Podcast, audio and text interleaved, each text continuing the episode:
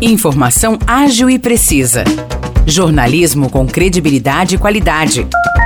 92 News. 92 News. O podcast do Jornal da 92. Olá, eu sou Morris Projan e a partir de agora você fica bem informado sobre as principais notícias do dia em nossa cidade e região. No episódio 452 do podcast 92 News, você confere. Terminam hoje as inscrições complementares para o preenchimento de vagas remanescentes e formação de banco de suplência do empreendimento habitacional de interesse social Aguaíge. O cadastro pode ser feito até às quatro e meia da tarde por meio do site cdhu.sp.gov.br. Ao se cadastrar, o munícipe entra na fila para ser contemplado por programas de casas populares abertos em Aguaí. Mais informações podem ser obtidas no posto da CDHU de Aguaí, localizado no Paço Municipal, com atendimento das 8h30 até as 11h30 da manhã e das 2 até as 4 horas da tarde.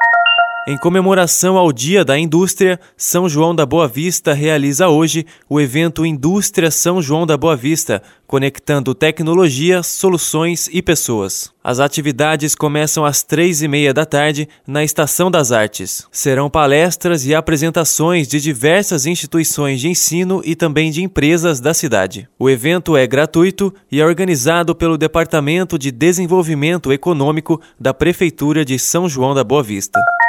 A Prefeitura de Espírito Santo do Pinhal informou que a campanha de vacinação contra a gripe se estenderá até o dia 30 de junho, prazo maior do que o estipulado pelo Ministério da Saúde, que prevê que a campanha se encerre no dia 3 de junho. A aplicação do imunizante em Pinhal acontece na sala de vacina, que fica na esquina da rua Coronel Amando Vergueiro com a rua Doutor João de Araújo. O atendimento é de segunda a sexta-feira, das nove da manhã até as quatro horas da tarde, e aos sábados, das sete da manhã até a uma hora da tarde. Podem tomar a vacina da gripe idosos com 60 anos ou mais, trabalhadores da área da saúde, trabalhadores da área da educação, pessoas com deficiência permanente e também portadores de doenças crônicas. Caminhoneiros, gestantes ou mulheres que deram à luz há no máximo 45 dias e crianças de 6 meses a 5 anos de idade também estão autorizados a receber o imunizante.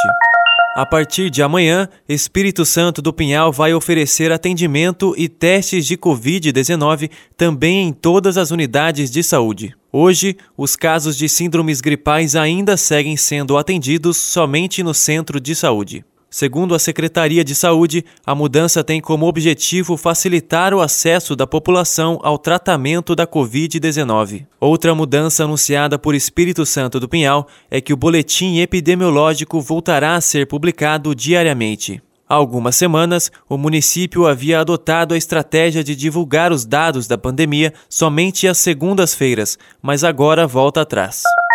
E ontem, Espírito Santo do Pinhal fez uma testagem em massa nos profissionais de saúde para que eles possam estar disponíveis para o atendimento à população. De acordo com a prefeita Cristina Brandão, as medidas buscam prevenir o aumento no número de casos de Covid-19 no município. Em um dia, Pinhal teve 34 novos casos da doença. Os destaques de hoje ficam por aqui. Valeu e até o próximo episódio do nosso podcast.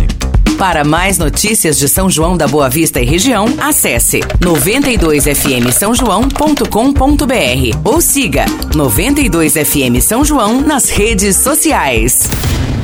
92